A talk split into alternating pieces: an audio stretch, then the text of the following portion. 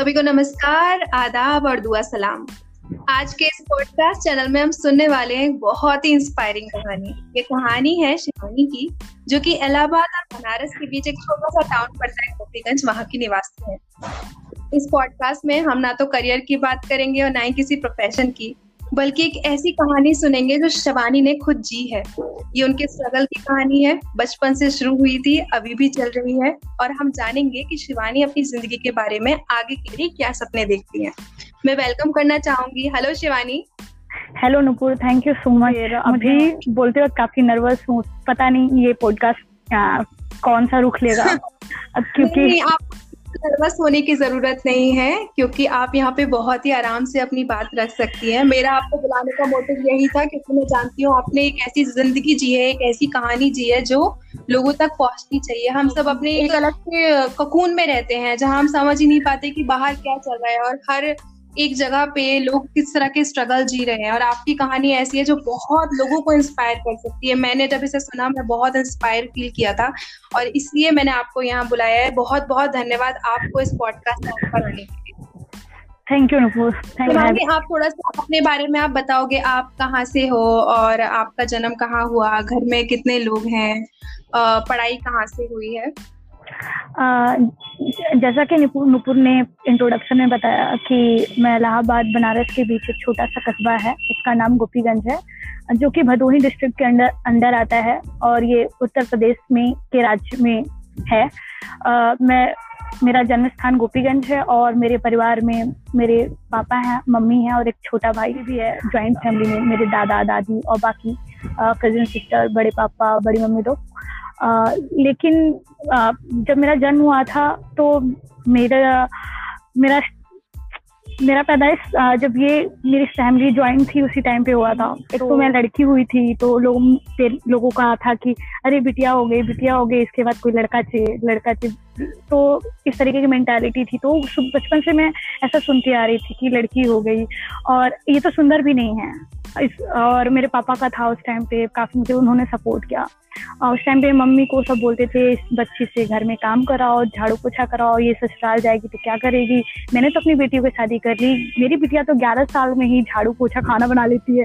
तुम्हारी, आपकी बिटिया क्या क्या करती है?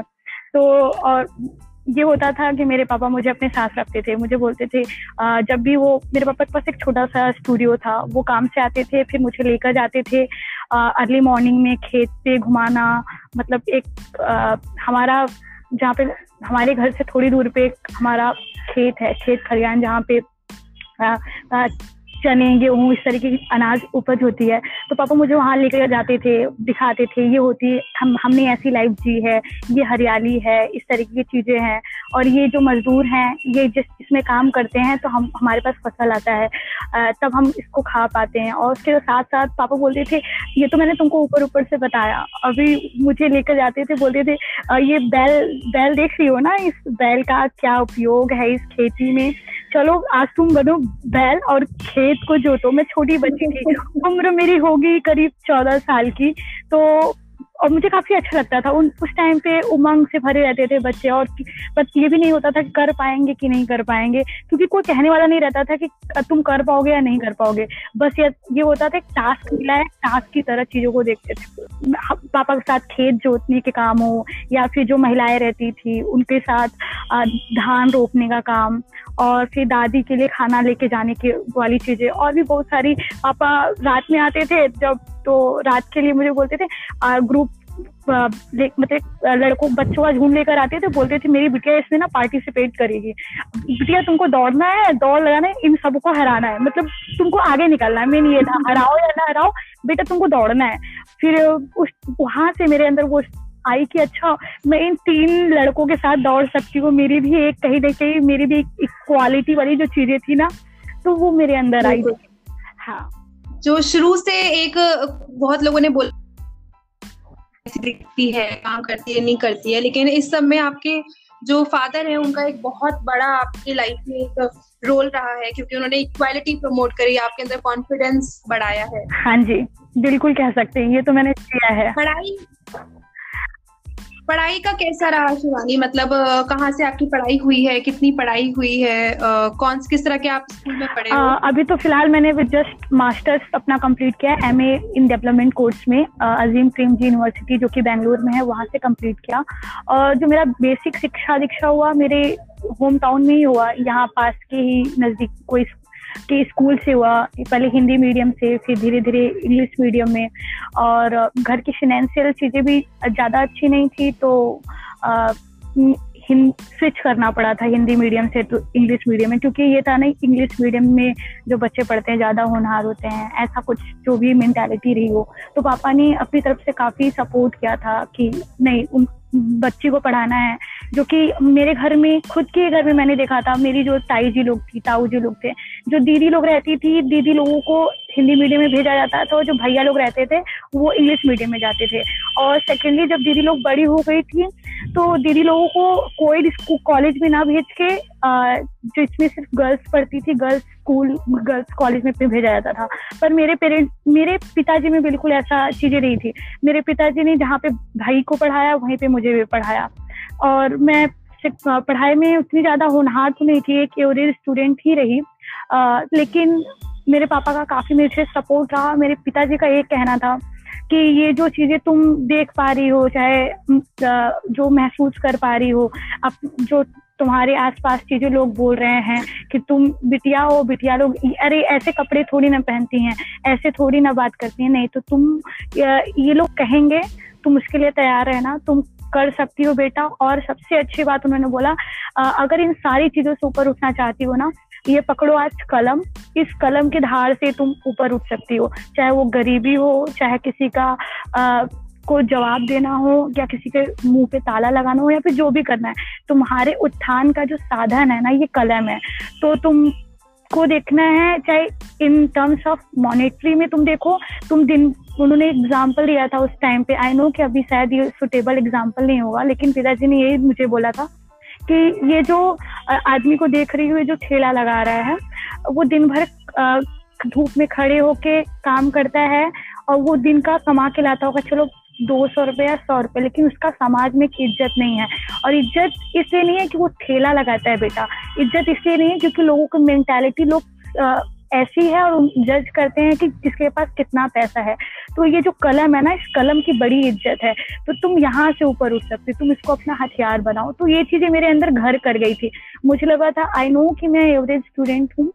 पता नहीं हूँ कि नहीं हूँ, लेकिन मैं बेटर कर सकती हूँ। तो उस होप में मैंने, मैं पढ़ती गई और उसके बाद मैंने अपनी दसवीं कंप्लीट किया। दसवीं में मेरा मैथ काफ़ी वीक था तो मैं मैथ में फेल कर गई। फिर भी मैंने हार नहीं मानी। मुझे लगा इट्स ओके आई नो कि मुझे मैथ नहीं आता है। मैंने ऐसे मैथ को पूरा चैप्टर वन से लेके चैप्टर फाइव तक, मैं सीबीएसई बोर्ड से थी उस टाइम पे, ऐसे रट के गई थी और सेकेंड अटेम्प्ट मैंने पास किया डी ग्रेड से। उसके लिए बहुत प्राउड फील करती हूँ और फिर पूरे परिवार में पिताजी को एक कटघरे में खड़ा कर दिया। ये लोग तुम्हारी बिटिया बड़ी तेज है इसलिए बोलता है छूट मत हो मैथ में फेल हो गई इस तरीके से पापा को काफ़ी सुनने को मिला था। और ये भी ताने कि अब तो अब पढ़ाई बंद करा दो भाई अब लड़, लड़का देखना चालू करो दसवीं में तब तुम्हारी बिटिया। इसको तो आटे गूंथने नहीं आता है आटा कैसे गूंथेगी जाके रोटी कैसे बनाएगी? अब कोई बात नहीं है आ, में कर दूँगा। तो पापा मुझे लेके।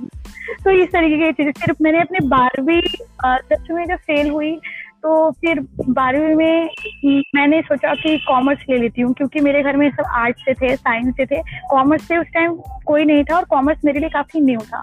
तो मैंने कॉमर्स सब्जेक्ट अडॉप्ट किया। Uh, मतलब उसे ऑप्ट करने के बाद uh, मुझे लगा है ये तो पूरा इसमें मैथ है अकाउंटेंसी हाँ थोड़ा मैथ से अलग है लेकिन मुझे आता नहीं। लेकिन मुझे ना प्रो बनना था कूल बनना था। देखो मैं थोड़ा नया सब्जेक्ट कर रही हूँ। तो मैं उस टाइम पे भी सीबीएसई बोर्ड से थी तो हार्डली कैसे कैसे लुढ़कते लुढ़कते मैं पास हुई और 53 परसेंट से मैंने ट्वेल्थ पास किया फाइनली लेकिन 53 परसेंट और और ये कि बिटिया को पढ़ा रहे हैं ये बहुत ही कम चीज़ें थी लोगों की नज़र में। फिर भी मैं अपनी चीज़ें सेटिस्फाई थी कि मैं सेल्फ पढ़ाई करके पास किया था क्योंकि जिस स्कूल से मेरी शिक्षा दीक्षा हुई थी वहाँ पे टीचर्स नहीं थे। मैं खुद से ट्यूटर ढूंढी खुद से पढ़ी दिन रात मेहनत करती थी वो फिफ्टी थ्री परसेंट मेरी मेहनत के थे। फिर ज़्यादा चीज़ें बढ़ने लगी पापा को ऊपर ज़्यादा प्रेशर आने लगा लोग बोले कि अब तो लड़की बारह पास कर ली अब तो शादी कर ही दो। मे, मेरी बिटिया को तो बच्चे भी हो गए आपकी बिटिया के लिए आप लोग इतने निश्चिंत कैसे बैठे हैं?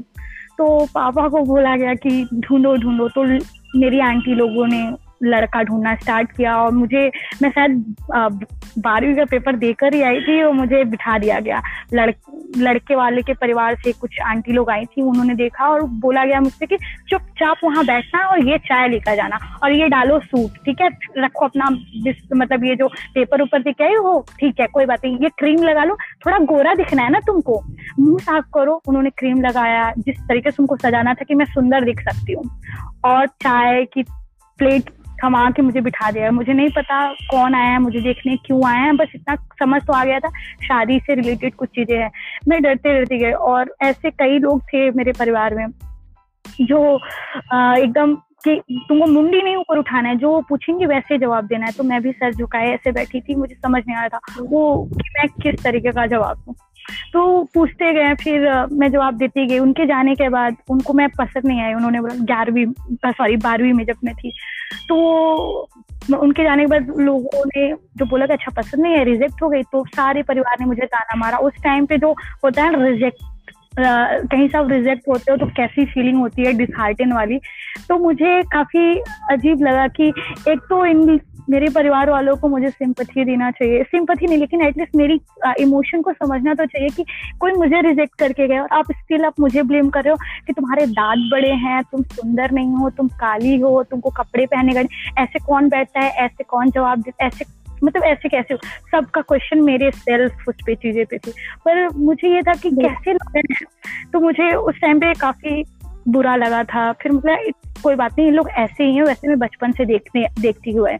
तो मैं शादी के लिए रिजेक्ट हुई थी उससे बुरा नहीं लगा था कि जब रिजेक्ट होते हो ना तो आपको अंदर से अजीब लगता है कि ये क्या कैस, कैसी मेंटालिटी के लोग हैं आपको लुक के वाइज आपको रिजेक्ट कर दिया। और मैं इस तरीके की चीज़ें हुई। आई नो अगर मैं बोलती जाऊँगी तो बहुत कुछ बोल दूँगी। आप कोई प्रश्न तुम पूछ सकती हो। हाँ, हाँ बिल्कुल शिवानी मतलब मैं तो ऐसा लग रहा है कि मैं आपको शायद लगातार सुनना ही चाहूँगी। लेकिन ठीक है मैं अगर आप बोल रहे हो तो मैं एक थोड़ा सा एक क्वेश्चन ही रहेगा कि ये जो आप बता रहे हो ट्वेल्थ तक का आपका ये रहा तो इस तरह का एक जो सोसाइटी जो हम देख रहे हैं जो समाज का ये जिस तरह के सवाल और जवाब थे समाज के तो उस बीच में आपका ग्रेजुएशन कहाँ से हुआ? कैसे हुआ? और ये जो बैंगलोर गोपीगंज से बैंगलोर तक का सफ़र है, ये किस तरह से तय हुआ? क्या इसमें किन लोगों का साथ रहा? क्या चैलेंजेस रहे? ये अगर आप तो हाँ ये प्रश्न मेरे लिए काफ़ी दिलचस्पी होगा बताना। इसीलिए इसके पहले मैंने सिर्फ़ ट्वेल्थ तक की कहानी अपनी बताई। आ, मुझे पता था कि मेरी मैंने मुझे लगता है मेरे जीवन का दूसरा चरण था मैंने जिया बारहवीं के बाद से। अब बारहवीं के बाद से मेरे ऊपर प्रेशर बढ़ने लगा था कि शादी शादी शादी और ऐसे कई लोग आते गए कि शादी मैं ट्रे लेके जाती ही रही। लोग मुझे रिजेक्ट करते गए और मुझे उस बात की बहुत खुशी होती थी। मुझे ये रहता मैं शादी नहीं करनी थी। मेरा मेन फोकस यही था कि शादी नहीं करनी और मुझे रिजेक्ट होने में कोई बुराई नहीं लगता। एक बार होने के बाद और अच्छा लगता है आपको, क्योंकि मेरा शादी करना कभी उद्देश्य था ही नहीं। फिर उसके बाद आ, मैं मेरी एक दीदी हैं वो जब मेरे घर आई तो उन्होंने वहाँ मैंने देखा उनका लोग बड़ा मान सम्मान कर रहे थे। मान सम्मान करने का कारण ये था कि वो जो दीदी हैं बनारस हिंदू यूनिवर्सिटी से पढ़ती हैं और बीएचयू जो कि एक ब्रांड माना जाता है बहुत ही रेपुटेड यूनिवर्सिटी मानी जाती है इस वजह से दीदी को इस तरीके मान सम्मान मिलता था। और ये मान सम्मान और लोगों की नज़र में तो था लेकिन जब मेरे पिताजी की आँखों में मैंने देखा वो जो चमक उस दीदी की तरफ़ तो मुझे लगा, ये चीज़ मैं भी अचीव कर सकती हूँ। तो शायद मेरे पिताजी की नज़र मतलब शायद ऊपर उठ सके, जो लोग बोलते हैं पापा को ताने। और उस चमक से मुझे लगा कि मुझे करना है। मैंने पिताजी को बोला, पापा, मैं भी बी एच बनारस क्या है और बी एच कैसा है मैंने देखा नहीं है। तो पापा बोले अच्छा। मैंने बोला, पापा, मैं ना, मैं भी दीदी की तरह करना चाहती हूँ। मुझे ना उसी कॉलेज में पढ़ना है। मेरे मुझे ये बगल वाली कॉलेज में नहीं पढ़ना है। यहाँ पे बारहवीं तक बहुत हो गया, बहुत पढ़ लिया। मुझे पता है कि आप पढ़ाई नहीं होती, मैं ऐसे कर, करके तिरपन परसेंट छप्पन परसेंट इस तरीके से पास। मेरे लिए परसेंटेज तो मायने नहीं थे लेकिन जो मेरे नॉलेज थे ना, वो नहीं गेन हो रहे थे। तो तो पापा को ऐसे बोला तो पापा को लगा होगा कि ठीक है बच्चा बोले शायद ये कर सकती है। तो पापा बोले कि ठीक है मैं तुमको किसी बहाने से लेके जाऊँगा। तो पहली बार मुझे पापा बनारस लेके गए उन्होंने मुझे बी दिखाया। पर्पज बस यही था बनारस ले जाने का बेटा तुमको मैं बी एच यू दिखाऊँगा।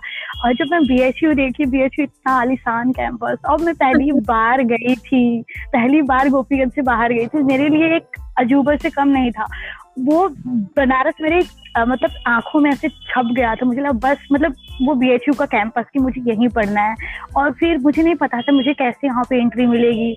फिर वहाँ के जो गाइड हैं, वहाँ पे जाके मैंने बात किया कि मुझे ना अंकल मैं ना इस कॉलेज में पढ़ना चाहती हूँ, कैसे पढ़ सकती हूँ? आप मुझे प्रोसेस बताएँगे क्या? तो उन्होंने बोला, एक फॉर्म आता है। तो मैंने बोला अच्छा फॉर्म आता है तो दीदी से कंसल्ट करना पड़ेगा। वो काफ़ी दूर की रिलेटिव थी। तो उन, वो काफ़ी बिज़ी भी रहती थी। उनसे थोड़ा संपर्क बनाया मैंने, उनसे पूछा और उनसे बस गाइडेंस लेना स्टार्ट किया। और खुद से ही मैं पढ़ना स्टार्ट की कि मैं कैसे कैसे पढ़? लूँ और उस टाइम पे ऐसा लड़कियों को मोबाइल भी नहीं देते थे और नेट का उतना वो भी नहीं था। हमारे पास वो नोकिया वाली सेलफोन नहीं होती थी रिलायंस नोकिया वाली जिसमें वर्क हाँ। होता था। तो आप ऐसा नहीं था कि सिलेबस या क्वेश्चन पेपर डाउनलोड करूँ। कैसे भी करके मैंने अपना मैनेज किया। मतलब जो भी मेरे मामा के घर से लड़के जो जाते थे बनारस उनसे पुस्तक मंगवाया। पापा से बोला अपने किसी फ्रेंड से वहाँ सेल्फ स्टडी किया। और मेरे पास मेन तो ये थी, मेरे घर में फाइनेंशियल दिक्कत बहुत थी कि मैं एक पुस्तक खरीदने तक के पैसे अफोर्ड नहीं कर पा रही थी। मेरे पास इतना ज़्यादा समस्याएँ उस टाइम पे थी। क्योंकि उसी बीच में मेरे पापा का एक्सीडेंट हो गया था। पापा का एक्सीडेंट होने के बाद पापा मेरे सीजोफ्रेनिक पेशेंट हो गए थे। तो मेरे यहाँ फाइनेंशियल कंडीशन बहुत ज़्यादा बहुत ज़्यादा वर्स्ट हो गई थी। तो एकदम से वो चुनौती की तरह था मेरे लिए। तो मेरे घर में कुछ किराए से लोग रहते थे, वो वो बीएड का एग्ज़ाम दे रही थी बीएचयू से। तो उनका बुक लेके, जो बीएड के बुक है, क्योंकि मैंने एक चीज़ कॉमन देखा था हर बुक में कि प्रश्न ना फिर के एक ही जैसे आते हैं। चाहे वो बीएड का, उसमें बस ऊपर का बदल देते हैं, ये बीए के लिए है, ये बीकॉम के लिए बीएड के लिए तो प्रश्न वैसे ही होते हैं। तो मैंने बीएड के दूसरों का बुक लेके पूरी डायरी बनाई, जो जो इम्पोर्टेंट क्वेश्चन लगा। उससे मैंने पढ़ाई किया प्रिपरेशन किया कई अटेम्प्ट देने के लिए। फेल हो गई बुरी तरीके से पहली बार में एंट्रेंस में। पर मुझे लगा नहीं I will not give up मैं नहीं करूँगी गिव अप फिर मैंने सेकेंड अटेम्प्ट ट्राई किया और मेरे घर में लोग मेरे ऊपर हँसते थे। इनका मुँह है ये देखो ये बीएचयू में पढ़ेंगे। बीएचयू में पढ़ेंगे हैं इस तरीके के लोग बोलते थे। फिर भी मुझे को, कोई फ़र्क नहीं पड़ता मुझे ये था कि मुझे उसी कॉलेज में पढ़ना है। फिर मैंने शिद्दत से पढ़ाई किया और फिर से मैं फेल हो गई। हाँ फिर मैंने सोचा कि नहीं फिर भी मैं जाऊँगी बी एच में पढ़ूँगी। आई नो कि मेरे दो साल बर्बाद हो गए हैं लेकिन मुझे पढ़ना है। फिर मैंने अटेम्प्ट दिया मेरा बी कॉम के लिए मैंने फॉर्म अप्लाई किया था बी ए के लिए अप्लाई किया था B A arts a social science मेरा तीनों में हो गया। और फिर मुझे लगा नहीं बी कॉम में पर वहाँ पे, पे के लिए हुआ था। और फाइनेंशियल काफ़ी ज़्यादा दिक्कतें थी। तो मैंने बीए चूज़ किया। फिर वहाँ पे मैंने बीए में एडमिशन लिया और मुझे बिल्कुल भी सोशोलॉजी नहीं चाहिए था। मेरा था नहीं मेरे को तो कूल बनना है ना मैं तो बीएससी में पहुँच गई कूल बनना है तो मुझे इकोनॉमिक्स जियोग्राफी या स्टैट्स इस तरह के कुछ सब्जेक्ट चाहिए। लेकिन और मुझे पता था ये सिर्फ़ लोगों को दिखाने के लिए मुझे नहीं चाहिए। ये भी था लेकिन बनना था। लेकिन फिर आ, किसी ना किसी बहाने से मुझे सोशोलॉजी मिला तो मैंने B A sociology as a honours पढ़ा। फिर सोशोलॉजी पढ़ने के बाद मुझे समाज का जो स्ट्रक्चर है, काफ़ी कुछ सीखने को मिला। और मेरे बीएचयू में ही काफ़ी ज़्यादा स्ट्रगल हुए। मैं घर की फिनेंशियल दिक्कत थी, मुझे वहाँ पे हॉस्टल नहीं मिला था। और वहाँ पे मुझे काफ़ी दिक्कतें आई तो मैंने फेक सिग्नेचर कर दिया था बी एच में ही कि मुझे हॉस्टल मिल जाए और मैं गलती से पकड़ी गई और पकड़ी गई तो मेरे पेरेंट्स को बुलाएगा, पापा तो बीमार थे तो मम्मी को बुलाएगा तो मेरी मम्मी को पूरा ऐसे सर्कल बना के मेरी मम्मी की घनघोर बेजती हुई थी मेरे सामने, क्योंकि मैंने फेक सिग्नेचर किया था, बस इसलिए कि मुझे हॉस्टल मिल जाए। और बहुत बुरी तरीके से। उस टाइम पे मैं मेंटली काफ़ी वो हो गई थी। बहुत ज़्यादा चैलेंजिंग था मेरे लिए और मैं अफोर्ड नहीं कर पाई थी। घर वाले को था कि तुमको पढ़ना था ना, तुम गई हो बनारस, पैसे नहीं, कैसे दूँ? और बस मुझे पढ़ना था। उस चक्कर में ये सारी गलतियाँ की और मेरा जो एक होता है ना लोग बोलते हैं इमेज मेरा कॉलेज में इमेज खराब हुआ रूमर फैल गए, ये फ्रॉड फॉर्जरी का काम करती है फ्रॉड है लड़की, इस तरीके की चीज़ें। और तो ऐसे करते करते मुझे वो खुद के अनुभव मतलब लोगों से मैंने सीखा। जब लोग मुझे बोलते थे लोग मुझे किस उससे देखते थे मैं क्लास में कितना भी अच्छा परफॉर्म कर दूँ या कुछ भी या बुरा भी करूँ फिर भी वो मुझे उसी में से देखते थे। मुझे बुरा ही बोलते थे मुझे क्लास से बाहर निकाल दिया जाता था और मेरे एडमिट कार्ड रोक लिए जाते थे। आ, कि बोल के भाई अटेंडेंस तुम्हारा कम है। क्लास से भी वही निकालते थे। और एडमिट कार्ड भी रोक लेते थे। तो मैं बीएचयू में धरना वरना स्ट्राइक पे बैठना इस स्टार्ट कर दिया था। तो उसमें भी काफ़ी लाइमलाइट में आ गई थी कि ये लड़की सिर्फ़ पॉलिटिक्स कर सकती है, ये पढ़ाई से इसका कोई मतलब नहीं है। लेकिन जो मेरा मेन फाइट था कि मुझे अपना एडमिट कार्ड चाहिए, मेरा अटेंडेंस मैंने क्लास किया है और मैं उस टाइम काफ़ी बीमार भी हुई। तो ये मेरे जो मेरे बीएचयू के प्रोफेसर थे, मेरा एक्सपीरियंस मेरे बीएचयू के प्रोफेसर के साथ बहुत बुरा रहा। मेरे जो बीएचयू के फ्रेंड्स थे स्टूडेंट्स थे, काफ़ी बुरा था। मेरे स्कूल के टाइम पे भी मेरे कोई फ्रेंड नहीं बन पाए, क्योंकि उनका एक ग्रुपिज्म चलता था। उनको लगता था मतलब एक तरीके, और मैं उन लोगों से, मैं शुरू से मानती हूँ, मैं बिल्कुल अलग हूँ। मैं अपने परिवार में अपने आप को बहुत अलग मानती हूँ। स्कूल में काफ़ी अलग मानती थी और बीएचयू में भी सब एक तरीके की ही मतलब प्रोफेशन ने बोला उठ गया तो उठ गया बैठ गया तो बैठ गया। किसी को अपना मतलब आवाज़ नहीं था। तो आई नो कि मेरी गलतियाँ हुई लेकिन उस गलती की वजह से मुझे चीज़ों को ऐसे दबा नहीं सकते हो। आ, गलत चीज़ें आई नो कि मैं मानती हूँ मुझसे गलती हुई मैंने किया। आ, मैं शायद अब कभी नहीं करूँगी। और क्योंकि वो जो मेरी माँ का बेजती हुआ था ना वो मेरे अंदर घर कर गया अब मुझे लगता है कि एक दिन कुछ अच्छा करूँगी कि वही बी एच वाले मुझे बुलाएँगे और फिर अपनी माँ को मैं लेके जाऊँगी तो वो लोग क्लैप करेंगे मेरे एंट्री पे, मेरी चीज़ों पे। अभी फ़िलहाल ऐसा उद्देश्य है। फिर वहाँ से बी से पास आउट होने के बाद मेरी एक दोस्त से पता चला कि एम ए डेवलपमेंट का कोर्स है Bangalore Azim Premji university offer करती है वहाँ पे स्कॉलरशिप भी मिलता है। पर तू ना तू ना एवरेज स्टूडेंट है, तू गधी है, तू तेरे से क्लियर नहीं होगा एंट्रेंस तो वैसे भी आज लास्ट डेट है, क्या ही करेगी, तू अप्लाई करके। तो मुझे सुनाई, जब सुनी कि स्कॉलरशिप मिलता है, और मुझे था कि मुझे पढ़ना है, कैसे करके पढ़ना है, मुझे आगे बढ़ना है यार। बस तो फिर मैंने लास्ट डेट था, उस दिन मकर संक्रांति थी, सारे दुकान बंद थे, उस टाइम बनारस में थी। लोगों से पैसे उधार लेके, कुछ फ्रेंड से लेके गई और अप्लाई किया फॉर्म फिर इंट्रेंस दिया और इंट्रेंस तो क्लियर हुआ इंटरव्यू में गई और मेरी दोस्त ने मुझे इतना डरा दिया था, बोला ना इंग्लिश बहुत ज़रूरी होता है, बहुत ज़रूरी होता है इंग्लिश और बिना इंग्लिश के तो तेरा इंटरव्यू क्लियर भी नहीं होगा। और मैं इंग्लिश लगी सीखने और इंग्लिश के चक्कर में फिर मैं गई जैसे हमेशा था मुझे प्रो बनना है तो मैंने M A development M education और L L M policy L L M का कोर्सेज था पब्लिक पॉलिसी तो मुझे लगा कि उसने एम ए डेवलपमेंट अप्लाई किया, मैं ना पब्लिक पॉलिसी करूँ, क्योंकि सुना है उससे अच्छा होता है. तो मैं इंटरव्यू देने गई और मेरा कुछ बैकग्राउंड नहीं था. और ऊपर से इंग्लिश वो बोल रहे थे और मैं, मुझे लगा अब तो मेरे से नहीं हो पाएगा. मैंने पहले ही वहाँ पे जैसे गिव अप कर दिया इंग्लिश की वजह से तो मेरा इंटरव्यू नहीं हुआ. मैं पहले अटेम्प्ट में फेल हो गई फिर से एंट्रेंस के लिए. अजीम प्रेम जी यूनिवर्सिटी के लिए बैंगलोर के लिए।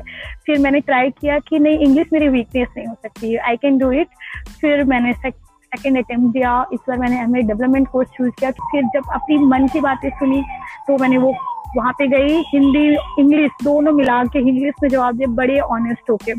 और मेरा हो गया, फिर मैं वहाँ से सेवेंटी परसेंट स्कॉलरशिप के साथ मैंने वहाँ से अपना पढ़ाई किया। एक्चुअली पापा के एक्सीडेंट होने के बाद, उनके सिजोफ्रेनिक होने के बाद पता कुछ ही एक महीने बाद मेरा भाई का भी डायग्नोस हुआ कि वो भी सीजोफ्रेनिक है। वो शादी में गया था, उसके सर पे चोट लगा। तो मेरे घर की फिनेंशियल कंडीशन बहुत बुरी हो गई थी और मेरी मम्मी का स्ट्रगल काफ़ी बढ़ गया था।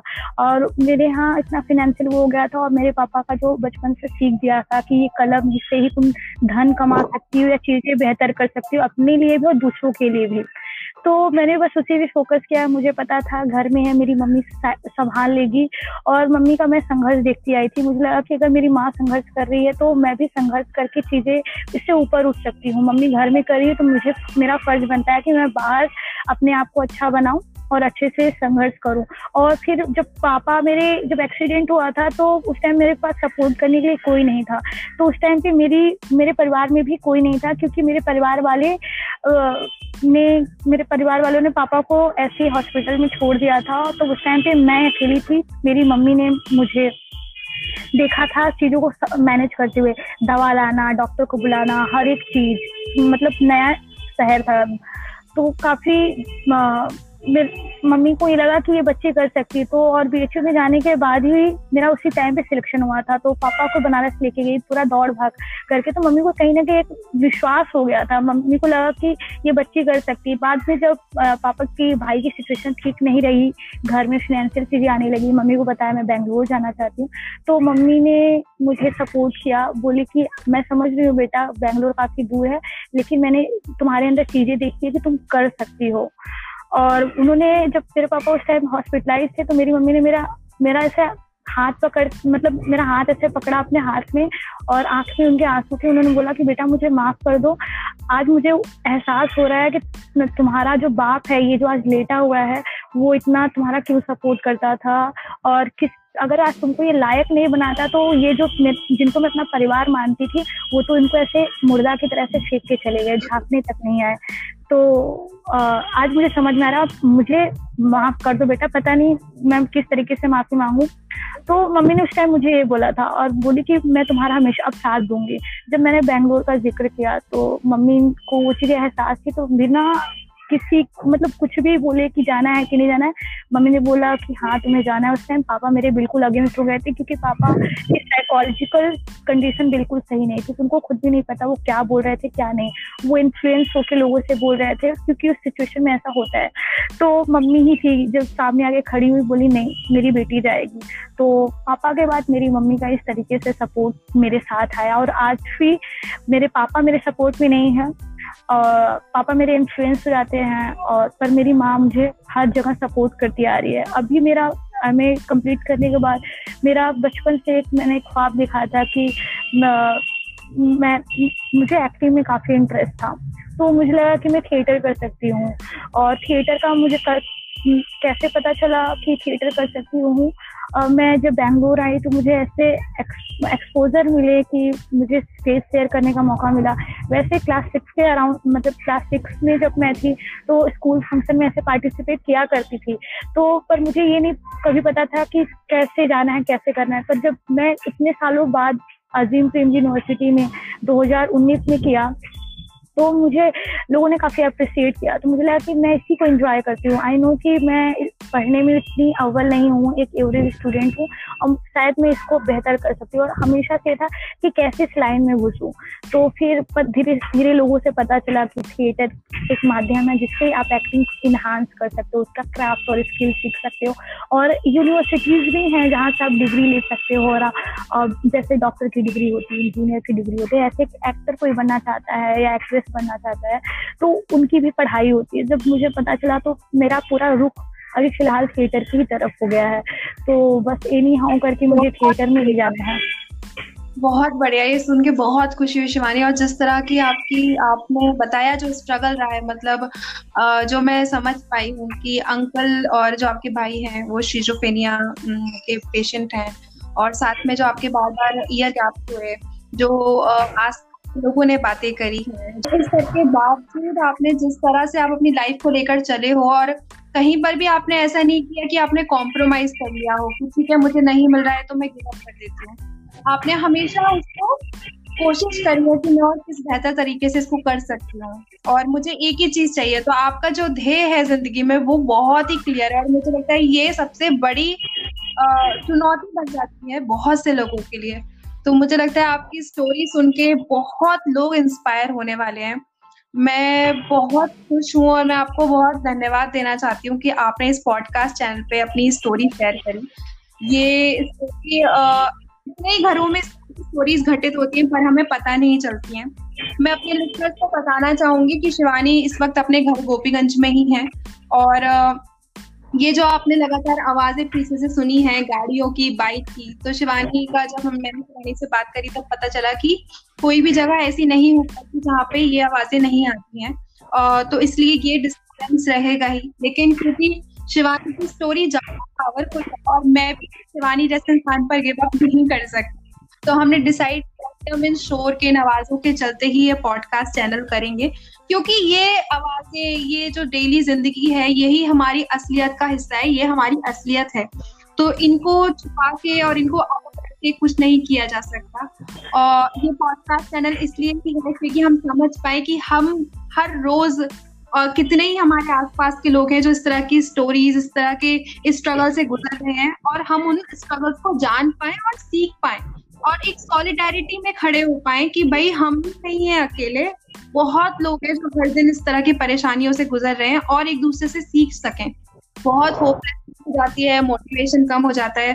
पर शायद शिवानी ऐसे लोगों की स्टोरी सुन सुन के हर एक नए मोटिवेशन और एक नई होप के साथ हम ज़िंदगी शुरू करेंगे। क्योंकि जैसे शिवानी के पीछे नहीं हटना है नहीं है, हार नहीं माननी है, आगे बढ़ते जाना है। Thank you so much Shivani आपने अपनी स्टोरी शेयर करी। अगर हमारे लिसनर्स के पास कोई भी सवाल है शिवानी से पूछने के लिए तो आप जानते हैं आपको कहाँ मेल करना है। आपको मेल करना है Nupur one seven zero one nine two eight the rate G mail dot com पर। मैं आपके सवाल आपकी बातें शिवानी तक लेकर जाऊँगी और शिवानी से उन सवालों के जवाब आप तक भी लेकर आऊँगी अगले ही पॉडकास्ट में। Uh, मिलते रहेंगे बातें करते रहेंगे और कहानियाँ और अपने अनुभव बांटते रहेंगे। तब तक के लिए धन्यवाद। धन्यवाद निपुर